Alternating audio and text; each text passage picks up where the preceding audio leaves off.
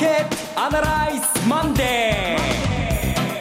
ー。皆さんこんにちは、松尾恵理子です。マーケットアナライズマンデーをお送りします。パーソナリティは金融ストラテジストの岡崎亮介さん。岡崎です。頑張っていきますのでちゃんと聞いてくださいね。お願いします。そして株式アナリストの鈴木和之さんです。おはようございます。鈴木和之です。よろしくお願いします。この番組はテレビ放送局の ビーエスじゅうに じゅうに で毎週土曜昼のいちじから放送中のマーケットアナライズプラスのラジオ版です。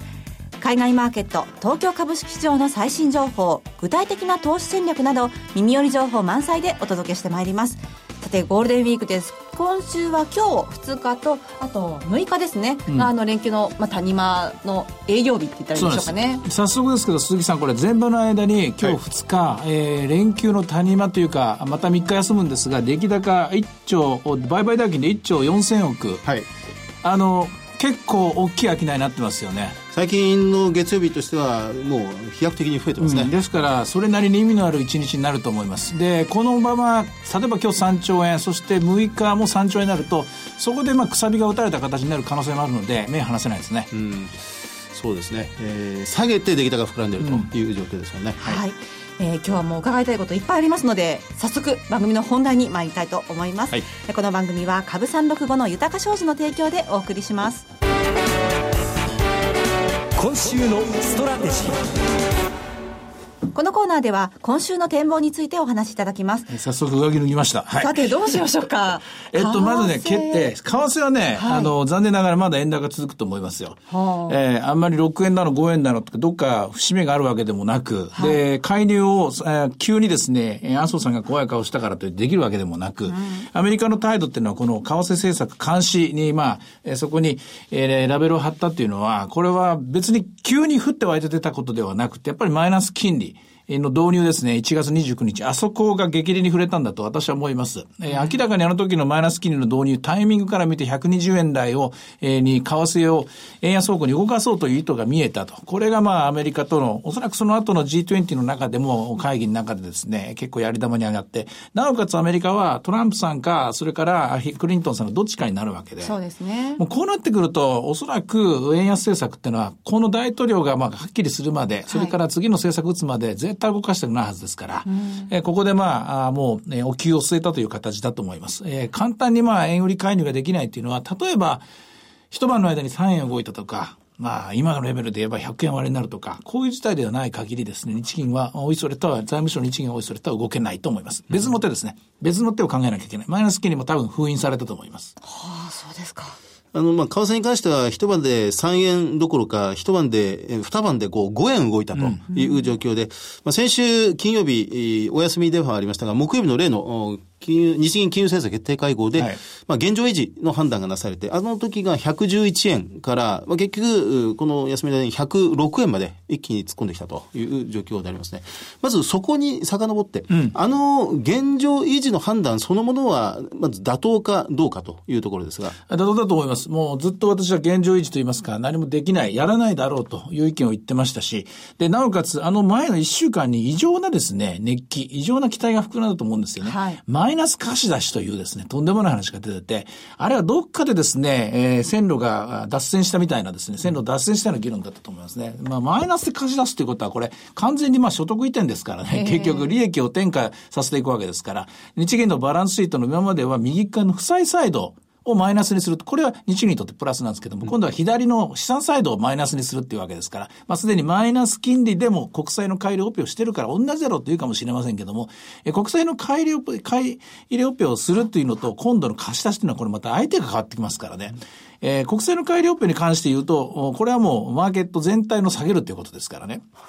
しかし今度例えば不動産会社に、あるいはファイナンス会社に、あるいは総合商社にマイナス金利で貸し出すって言ったら、うん、それはそこに優遇させるのと同じことになりますからね、うん、でなおかつそれをもらった人は今度どうするのかという話でしょ。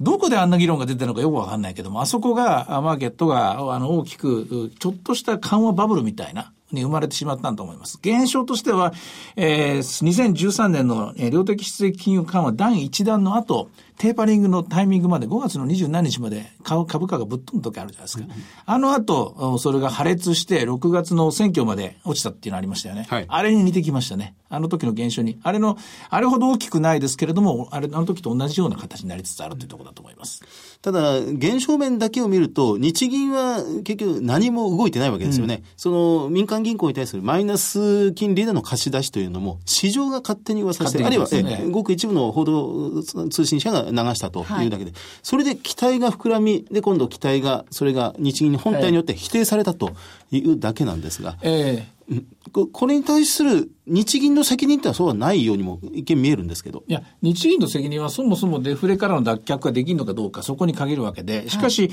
はい、デフレからの脱却はさんねん経ってもできませんでした。黒田さんにどうしてですか聞きました。黒田さんは言いました。原油が安くなったからですと、うん、でも原油はそこを打ちました、はい、にじゅうろくドルでバーレルにじゅうろくでだったらあとにねん待てば、あといちねん待てば戻るはずだと。一応この理屈が日銀です。現に日銀が作っているデータで、えー、シーピーアイ の生鮮食料品プラスエネルギーを除くものは前年同月比でプラス いってんいちパーセント。だから一応日銀のデータでは着実にデフレ脱却の中にあるとこを見てるわけです。いわゆるコアコアという部分ですね。コアコアの部分ですね。ですからもうこれも詭弁と詭弁の戦いになってるんですけども、一応やることはやってると。ただ、えー、実体経済の方がどうも不安感がつの、えー、強いと。ここですよね、問題は。で、今回はマイナス金利におそらくまあ封印されたんじゃないかと私は思ってるし、それから為替に関しても円売り介入もこれ牽制されたわけですし、残された手はおそらくもう巷では議論が始まってますし、今日の日経新聞にも書かれてますましたけども、ヘリコプターマネー、ヘリコプターマネー、えー、もうこれは直接的な日銀の財政ファイナンス、日銀によるマネタイゼーション、はい、日銀がまあ、えー、今だったらおそらく ゼロパーセント クーポンでですねじゅうねん債でもに、ね、あのまあ、にじゅうねんは無理かな、じゅうねん債まで発行できますから、それこそ復興赤字国債とか直接引き受けで、それで予算をドンと作って、えー、まあ、補正とか組まなくても一気にまあ、その分で追加予算を作れるみたいな、こういう形で、おそらく参議院選挙の前に打ち出すんじゃないですかと。うんで、それはせ、あの、政府が動かなきゃいけませんから、日銀はここで金融政策決定会合で決められる話じゃないですから、うんはい、ここはだから動かねえ、自重しておいて、でこの後政府と行動、チームワークで動く。そのために今回は何も動かなかったんじゃないかなと私は思いますね。うん、まあ、選挙前と言いますと選挙がしちがつとおかではないかというふうに言われてますけれども、はいうん、それより前、まあ、だいぶ時間限られてますよね。しちがつとおかにしたっていうのは面白いですね。確かしちがつってこれじゅうしちにちの説があったんだけど、そこさんれんきゅうなんですよね、はい、さんれんきゅうになると投票率が下がるっていうじゃないですか。投票率が下がると自民が勝ちやすいっていうじゃないですか。あえて安倍総理はいやそんなことはないと、えー、あの投票率が上がるとおかにやりましょうと、正々堂々と戦おうとやってきたと。これは効果であの評価できる決断だったと思いますね、えー、ただ問題はとおかにやることであのちゃんと調べてないんですけどじゅうはっさいできないんですね、まだね。まだ間に合わなかったんでしょこれで。そ う, そうですか。いやできるんじゃないですか。すみませんあのできるかできないか今ここではあすみませんついさっきね調べてきたところなんです。これはもう次のテーマここなんですよ。しちがつとおかに選挙することで間に合うのかなと、法制化が。そうですか。あのすみませんあのじゃあ来週のここできちんとお答えしたいと思います、えー、忘れずに書いておこう、まあ、要するに、はい、あのできるだけ投票率を上げて若い人も選挙して正々堂々と戦う参議院選挙にしていくと、うんいう方針であってほしいなと思うんですね。そうですね。ええ、まずは。で、まあ、ここで、おそらくこの選挙の前に、あの、復興であるとか、あるいは補正であるとか、財政政策できること。で、ここまでの間にじゅうはちにちには、ジーディーピー の数字も出ます。で、ウルード氏効果で若干のプラスですけども、実質はゼロ成長だと思います。なんか次の手を打ってくると思うんですよね。手を打った上で参議院選挙になると思う。その手を打つ時の、えもう一つの車で言うと両輪の片側が日銀に入ってくるかなと、うん、なってくるかなと思います。そのために今回は見送ったと。なるほど。金融政策としては当分日銀は動けないと。マーケットはいつも期待を膨らませ、そのために肩透かし、何か出しても肩透かしを暮らしたような気がするんですが、そうしますとこのまあ為替はともかくもう大事なんですが、株価いちまんろくせんえんギリギリの、はい、まあ、今日瞬間割り込んだという状況ですが、うん、そこはそこは高くなってきましたよね。やっぱりいちまんごせんえん、いちまんはっせんえんぐらいのレンジに入ったんじゃないかと思うんですよ。はい、円高という重しがあるので、はい、これで一気にいちまんはっせんえん超えてくるとかにまんえん超えてくるとか、まあ相変わらずそういうこと言う人もいますけども、えー、それは現実には多分無理だと思うんですよ。うん、で、でもその代わりといってはなんですけれども、例えば財政ファイナンスで、例えばじゅっちょうえんのお金がばらまかれればですね、その分 ジーディーピーにパーセント 増えますし、内需はまだまだ大きくなるでしょうし、で、デフレの脱却も高騰は広がっていますから、おそらく、えー、賃金も上がってくると思うんですよ、私は。うん、あの、えー、有効求人倍率が上がってますし、失業率も低下しますから、えー、あとはもうどこで非正規雇用がパンパンになるかどうか、はい、非正規雇用がパンパンになって正規雇用になって、でここからまあ広がっていくとですね、おそらく賃金は上がってくると思うので、そこは重要ですね。まあ、株安は何かの結果なのかもしれませんが、この株安が原因となって、まあ、企業経営者のマインドが下がってしまうとか、えー、人を減らすとかですね、そういう方向に入らないのであれば踏みとどまれますね。ただまあこれでね、あのろっぴゃくちょうえん計画とか成長スピードを上げる計画ができるかっていうと、それはできないと私は思ってるんですよ、うん、つまり低成長の中で循環を繰り返す日本経済だと私は思うので、はい、悪くても ゼロパーセント 良くて にパーセント を繰り返すのでが精一杯だと思うんですよね。で、無理やり吹かそうとすると期待だけ膨らんで、それが何回も何回も 何, 何年かに一回爆発するみたいなことを繰り返してきますから、うんうん、おそらく低成長化のですね、循環論みたいなものが出てくるのが、今それの生みの苦しみにいるんじゃないかと思うんですけどね。なるほど。まあ、かつての、あの、イギリス、イギリス病なんて言われた時期がありましたが、うん、低いレベルでの成長で成熟国家として形を整えていくということなんでしょうかね。そうなんですね。あれイギリスはまあサッチャーさんが出たことと、それあと金融ビッグバンですよね。この二つによって今の形になったわけですけれども、しかし日本に関して言うと、これがどうも次の手っていうのがどうも打てないわけなんですよね。あのリサーチ、ね、リサーチ期間がありました。じゅうはっさい以上選挙がありますか。よかったよかった、えー、っとしちがつとか間に合うんですね。はい、はい、よかったよかった。参議院選挙じゅうはっさい以上の方は選挙権はありますと、うん、いうことでございます。はい、ぜひいただきたいと思いますが、はい、えー、ところであのアメリカがね、今週結構重要な指標がいっぱい出てくるんですよね。そうなんですよね。雇用統計 エーディーピー 雇用統計がまずまず今夜、えあの、はい、アイエスエム 製造業景況感指数が出ますし、す、ね、えー、まあ、週末は雇用統計があります、はい、い, いきなりいきなりあの言い訳しますけども、もしも本当にアメリカが全然成長できてなかったら、はい、今の私のいちまんごせんえんいちまんはっせんえんのレンジ取引っていうのはちょっとずれちゃうかもしれませんけれどもね、一応アメリカは底割れしない形で成長続いてると思いますのでね。ですので、まあ、今週の雇用統計までは、まあ、気の抜けない日が続きますね。そうですよね。あの日本は火曜日から木曜日までお休み。あの為替も海外はずっと動いてますからね。そうです。ですからね、これ、まあ、株さんじゅうろくなど取引している方はやっぱりここは、はい、えー、中長期の戦略としては、私はまあレンジというか、あの底値確認の、はい、えー、そういうですね時間帯に入ったという覚悟で、戦術的にはそれこそ今日なんか突っ込みましたからね、朝突っ込みましたから、このリバウンドを取りに行く。ただリバウンドがあってもおそらくいちまんろくせん、先週の終わりにいちまんいちろくろくろくろくでしたっけ、うん、あそこまで戻んないと思いますからね。まあ、天井はそんな高くないと、えー、高くないと思いますね。一回これやり直さなきゃしょうがないんで、えー、戦術的には本当に小刻みな取引が今週も続くんじゃないかなと思いますね、はい、株さんびゃくろくじゅうごはさんびゃくよんじゅうごさん連休も取引できるということですのでね。これは心強いんですよ。心強いんですけれども、まああの遊んでられないぞということで、私もあんまり遊んでるよりもこっち見てる方が楽しいからですねこればっか追っかけられてると思いますけど、え今日は寄り付き、えー、いちまんごせんきゅうひゃくよんじゅうろくえん、その後きゅうひゃくじゅうはちえんまで突っ込んで、ここから切り返し いちまんろくせんひゃくにじゅうえんまで、現在 いちまんろくせん 飛んでろくじゅうきゅうえん、あ大きくは戻らないんですけども、ひとまずはいちまんごせんえん台というのは回避している状況にありますね。はい、えー、いろいろ展望していただきました。今週末には土曜昼のいちじから ビーエスじゅうにじゅうに で放送しているマーケットアナライズプラスもぜひご覧ください。また Facebook でも随時分析レポートします。以上、今週のストラテジーでした。マーケットアナライズマンデー。それではここで株さんびゃくろくじゅうごの豊か商事より岡崎さんが出演するセミナー情報をみっつお伝えします。まず東京駅のすぐ近くで豊か商事資産運用セミナー in 東京が開催されます。ごがつじゅうよっか土曜日じゅうにじはん会場、ごごいちじ開演です。だいいち部では岡崎さんが株式をテーマに講演、だいに部では円蔵こと田代岳さんによる為替セミナーが開催されます。そしてだいさん部は東京金融取引所担当者と円蔵さんによる特別セッション、クリック株さんびゃくろくじゅうごの概要と特徴と高金利通貨トルコリラの魅力についてがあります。会場は東京駅が最寄りの丸の内三井住友銀行東館ライジングスクエア エスエムビーシー ホールです。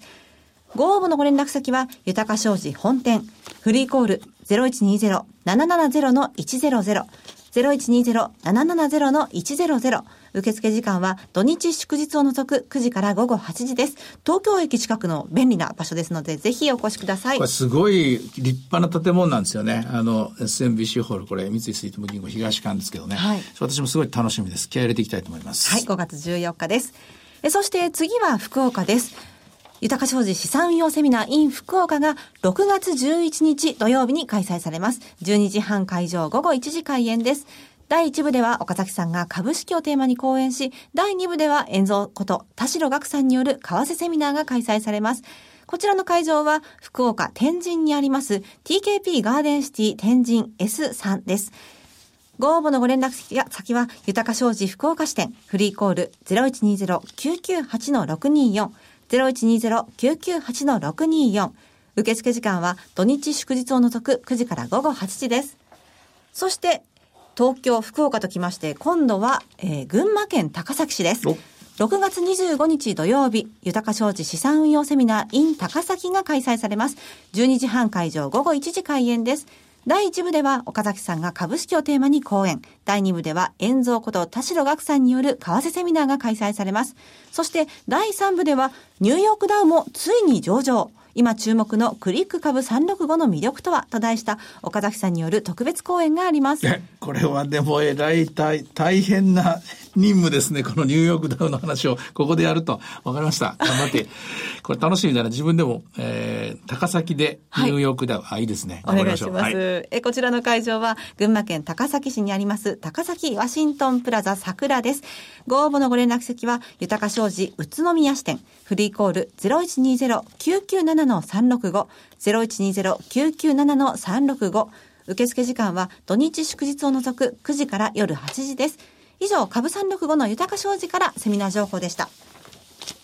え続きまして、毎週土曜日ごごいちじから放映中の ビーエスいちにいちに マーケットアナライズプラスからよんカ所のセミナー情報をお伝えします。え最初は愛媛県の松山です。リアルマーケットアナライズにせんじゅうろく Waiting for the Sunrise in 松山、ごがつにじゅういちにち土曜日、伊予鉄松山市駅、伊予鉄高島屋キャッスルルームで開催されます。はい、これこの時ちょうど並行して伊勢志摩サミットなんですよね。え伊勢志摩サミット ブイエス 松山サミットということで、我々ですね、ちょっと高いとこから、はい、高い位置からマーケット見たいですよね、これね。うん、天下国家を論じると。論じたいですね、これね。はい、気合が入っております。はい、えこちらの応募方法は ビーエスいちにいちに マーケットアナライズを検索していただきまして、番組ホームページからリアルマーケットアナライズの応募フォームにご記入いただくか、お電話でご応募ください。電話番号は ゼロいちにゼロきゅうごさんのにーごーご ゼロいちにゼロきゅうごさんのにーごーご です。締め切りは来週ですね、ごがつここのか月曜日です。うん、迫っております。松山です。なんか秘蔵 ブイティーアール が流れるってことですね。すごいなんか楽しくなりそうです。です松山で、はいはい。そして松山の次の週は福岡で開催します。リアルマーケットアナライズにせんじゅうろく Waiting for the Sunrise in 福岡、ごがつにじゅうはちにち土曜日、福岡天神駅西鉄ホールで開催されます。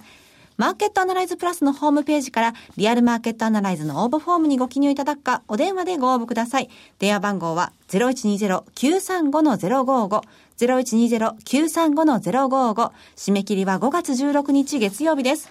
そしてその次は仙台です。リアルマーケットアナライズにせんじゅうろく Waiting for the Sunrise in 仙台、ろくがつよっか土曜日、 ジェイアール 仙台駅最寄りの仙台 ティーケーピー ガーデンシティホール ビー で開催されます。マーケットアナライズプラスのホームページからリアルマーケットアナライズの応募フォームにご記入いただくか、お電話でご応募ください。電話番号は ゼロいちにゼロきゅうななごのななにーよん ゼロいちにゼロきゅうななごのななにーよん です。通話料無料、自動音声応答サービスにてにじゅうよじかんご応募を受けたまっております。締め切りはごがつにじゅうさんにち月曜日です。はい、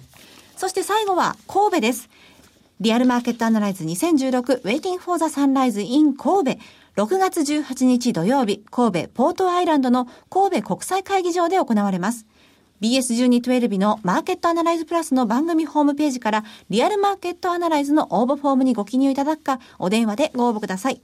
電話番号は ゼロいちにゼロきゅうななごのななきゅうきゅう ゼロいちにゼロきゅうななごのななきゅうきゅう、 通話料無料、自動音声応答サービスにてにじゅうよじかんご応募を受けたまっております。締め切りはろくがつむいか月曜日です。どのセミナーも応募はお一人様いっかい限りでお願いします。えー、そして最後はテレビ番組のお知らせです。いつでも無料の放送局 ビーエスいちにいちに では、伊藤聖光さんが女性ガイドの案内のもと、歴史のポイントとなった場所を訪れ、時代を築いた名称や偉人の足跡を経済目線で切る番組、聖光の歴史最高を毎週月曜夜くじから放送中です。はい、今回の偉人は二宮金次郎。彼の優れた経済感覚を神奈川県小田原の地で伊藤聖光さんが再考します。二宮金次郎さんって小田原の人だったんですね。知らなかったです私、うん、えチャンネルの見方がわからない方はカスタマーセンターへお電話ください。オペレーターが視聴方法をわかりやすくお教えします。フリーダイヤル ゼロいちにゼロ にーにーにー さんいちはち ゼロいちにゼロ にーにーにー さんいちはち ビーエスいちにいちに カスタマーセンターまで。月曜の夜くじは聖光の歴史最高を ビーエスいちにいちに でご覧ください。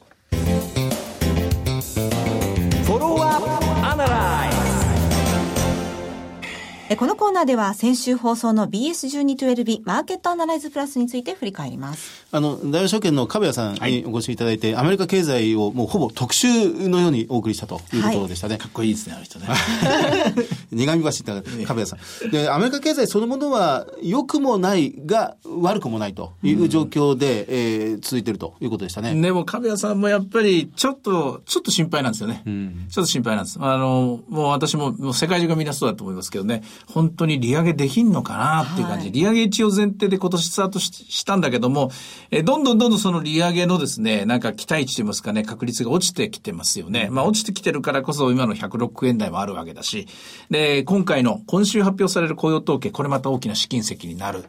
ただえー、自動車等々がやっぱりちょっと息切れ気味だと、うん、一方で家の方は順調だと、こういう感じでしたね、はい、話は。あのアメリカの経済は消費であると、うん、アメリカその消費を支えているのは株高プラス住宅市場である。住宅市場の値上がり益ですね、これも大きいということですね、はいまあ、ここが今や支えることになるんだということでした。ただあのー、最後の方で触れてらしたこの利上げ局面での株価というのは一株利益の伸びでいくのか、あるいは ピーイーアール、うん、期待値の伸びでいくのか、まあ、それによって将来の株高が株安が決まってくるという部分でしたが、利上げ局面というのはこれ期待値はどんどんへこんでいくんですよね。難しいところですね。だから利上げ局面であるからやっぱ業績が伸びなきゃいけない、まあ逆に言うと業績の伸びと、まあ、おそらく連動するように利上げも進まなきゃいけない。このあたりなんですけど、これがどうもギクシャクしているような、うんえー、そんなイメージを持つ、ここまでのアメリカの企業決算なんですよね。これが年後半に向けて業績回復してくるならば、もう一度利上げが再スタート切れると。ここが鍵を握ってますね。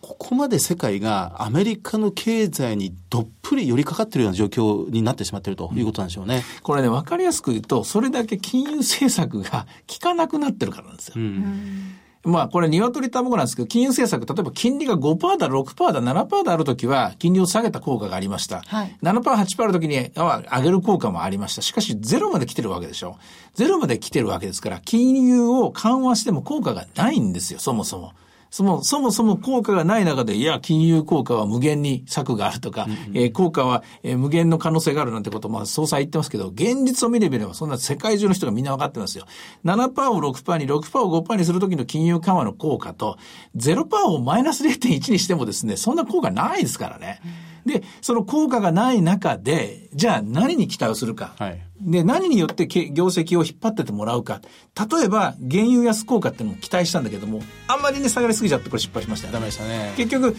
替しか今ないわけで、えー、円安効果これも励ましたよね。となると残された最後の頼みの綱っていうのはアメリカの景気、こうなってきますね。いやーゴールデンウィークちょっと谷間の日にね、あのいろいろ情報がありすぎて考え込んでしまいますそうですね、はいみっかかん考えてきます、うん、大丈夫ですよ。整理すれば解決できないものはないえさて、マーケットアナライズマンデー、そろそろお別れの時間です。ここまでのお話は岡崎亮介と鈴木和之と、そして松尾理子でお送りしました。それでは今日はこの辺で失礼いたします。さよなら。この番組は株三六五の豊か商事の提供でお送りしました。